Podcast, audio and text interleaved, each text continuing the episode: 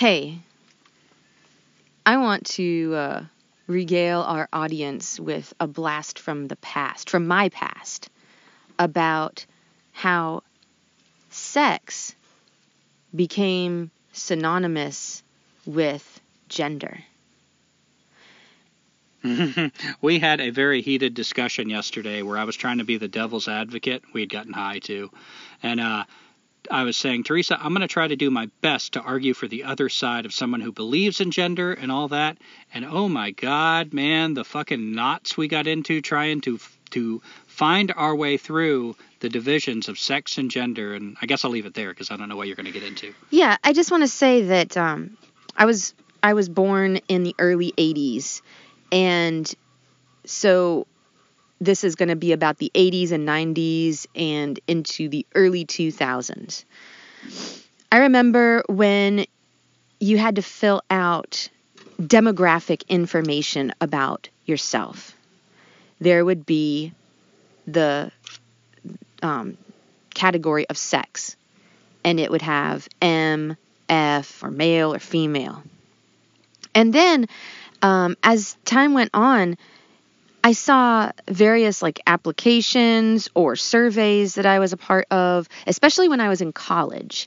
Um, and this would have been in like 2001, 2000 to 2005, but obviously um, after that too. I started to see a lot more times that the word sex was being replaced by the word gender. And sometimes if it was a, paper survey or some sort of like test where I had to fill out demographic information, I would cross out the word gender and I would write the word sex. And I thought naively, and I, I, think I've said this before in an episode, I thought it was maybe because like we were so prudish in our society, you know, our society where, uh, you know, where the girls let you come on their faces, as Marilyn Manson would say. Um, that, in America. Yeah. So I was thinking, like, are we so prudish that we can't use the word sex anymore? Are they just, they don't want the word sex to be on something that you have to fill out? I mean, it's biological. It's not a filthy word. It's your sex. Are you male or female? Or, of course, I know there's the intersex. Um, and some of the some of the um, surveys that I would fill out would also have a third choice that would be prefer not to say. And sometimes I would choose that because I thought, well, I don't know what they're trying to do with this information, but I want to screw it up. I don't want them to know that I am a female filling this out. I'd prefer that that doesn't even come into the figures of, of whatever they're trying to do with this information. So sometimes I'd fill in prefer not to say, especially if I couldn't change the word gender to sex, I'd just get pissed off. So I was trying to explain this to Gumby, and Gumby, you remember on work applications, it would ask your gender, right? Yeah, and it was at that time treated synonymously with sex. That was, in fact, what they were asking. I could tell by the choices, I could tell by knowing the employer, they were actually asking my sex, mm-hmm. but the word gender was used as meaning the same thing as far as the employer and as far as me, the employee, was concerned. And listen, I'm not saying there wasn't a choice under the word gender. I am about to say something. We didn't have a choice that they changed it from sex to gender. There was no choice. Somebody for some reason, changed that word in our society, in our lexicon.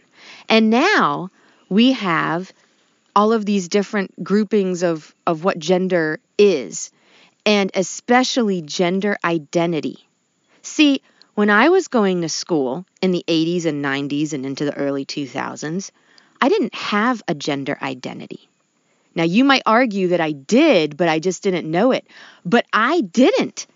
I didn't think about my gender.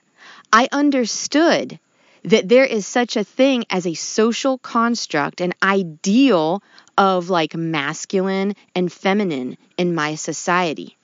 And the way I dress, the way I sit or walk as I was demonstrating to Gumby and even and even qualities and characteristics of inanimate objects. So like a chair or a table or a rock or a well I mean a tree's alive. Um, and as animus everything has life. But I guess what I'm saying is maybe in in a society, feminine might mean it's like curvy or soft or nurturing. Masculine, it might be like a warrior, it might be sharp or like aggressive or something like that. Those are attributes or characteristics or qualities. To have to assign someone a gender identity, which, by the way, nobody has up until this point, that would be cruel. Because throughout the day, throughout our lives, we fluidly move through various states of masculine and feminine, whether it's walking, whether it's talking, whether it's, you know, what we wear, how we sit. To have to to have to choose a gender identity, whatever that means, and then to be told, like, well, if you choose a gender identity that doesn't fit your biological body, that you have to, or that, you know, it would be helpful to then have some sort of corrective surgery, that just doesn't make any sense to me, y'all. That just doesn't make any sense. You weren't, there was never a gender identity problem because there wasn't a gender identity. This is a new thing that people started doing. And when they started it, it became a problem. And when there's a problem, there can be solutions. And aren't they selling solutions now? And it also got me to thinking about gender bending celebrities that were in the 70s, 80s, even before that.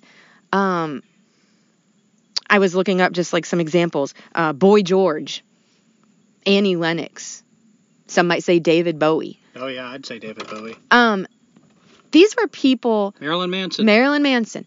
These were people who, for you know, whatever they're doing in their personal life, whatever the headlines say, um, showed us like a big fuck you to what society tells me I'm supposed to be. But you know what they didn't need? Validation. Nor did they need a law to protect what they were doing. In fact, they were so fucking cool because they didn't need validation for what they were doing and they didn't need laws to protect. That's what made it so like so brazen and bold.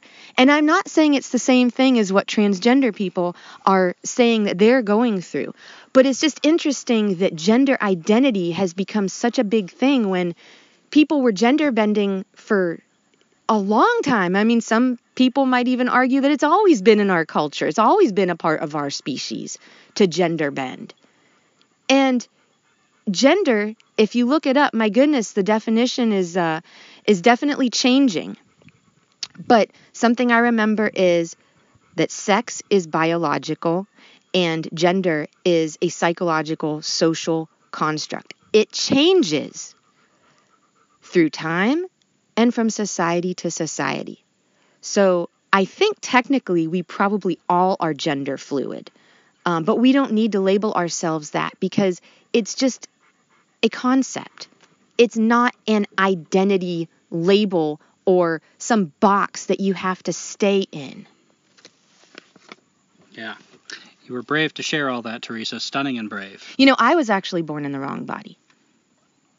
I was supposed to be petite yet muscular, and have very slim ankles Mm-hmm. and small feet. Yeah, this this line of thinking that Teresa introduced when she brought up like the difference between celebrities of the past who were more gender fluid and our current situation led to a lot of interesting discussions we've had this week. I thought it was a really cool insight she had of the difference that the celebrities of the past didn't need validation, which is what made it cool, and that it's so gone the other way that what we're facing now is people that thrive, that in, will kill themselves if they are not validated immediately in every way, and then some. And, uh, you know, to be the devil's advocate, we pointed out the difference as we're talking. Like, well, these celebrities are just not being trapped in this identity. They don't, they're not saying they're born in the wrong body, whereas the current trans people say they're born in the wrong body. And yet, I would still say that the way they conduct themselves, the need to have like the rebellious, strong faith in who you are, it doesn't matter what other people see. I know it, I feel it, I have faith, versus I am so fragile that if everybody doesn't tell me that they see what I see right now, I'm going to kill myself right now. I still say that even with that difference, those two ways of conducting yourself, of carrying yourself in this world, apply to anyone who goes through this world.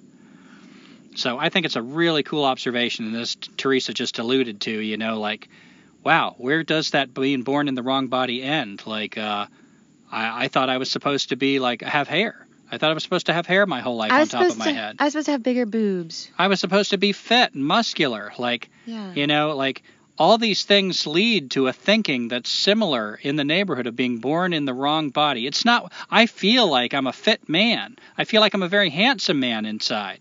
So that leads to not just uh, gender affirming surgery or whatever the fuck we're calling it now, um, plastic surgery, which I was against that when I started growing up and hearing about nose jobs. You know, like you were supposed to have a better nose. Let's Mhm. get that fixed. Yeah. It's a dark road. It's always been a dark road. It's working on the wrong things, the externals. The externals are fleeting and go away. It's it's a complete deflection from the important things we should be working on, the deep things, what we truly are. And I didn't want to get into a whole thing about that like you uh you kind of took us there and you had some good observations, but yeah, we got into a lot of that with uh the Transhuman podcast. Sorry, Mike H. And uh yeah, so I'm not sorry. I think we did a really good job of responding to his comment. And I would I would welcome further comments as long as they are, you know, kind. You can disagree with us, but don't just like you're an asshole. I mean, that's not no, really... I was just being cheeky. Yeah. But yeah, yeah, we welcome. I mean, we actually talked about uh, like la- last episode. We read a uh, message to us that was critical and brought up a lot of good points, a lot of good platforms for discussion, and we actually really liked that. We talked a lot about that. Like, man, I wish it would get more of that kind of thing. I kept having Gumby check our um, messages to see if anybody else had. Yeah, yeah. Teresa was really hoping we'd have something else like that to share this episode. So if you're listening to this and uh, you know you have any, yeah, well, it's our outro. I'll wait to to go into that. But yeah, even us. even if you want to be the devil's advocate, even if you're listening and you want to like hone your skills, Exactly. Even if you don't believe it, try to challenge it. If there's a, a hole in the logic, something you think is missing, that's how we all get better, not just in understanding other points of view, but in honing our own views and arguments. Yeah, totally.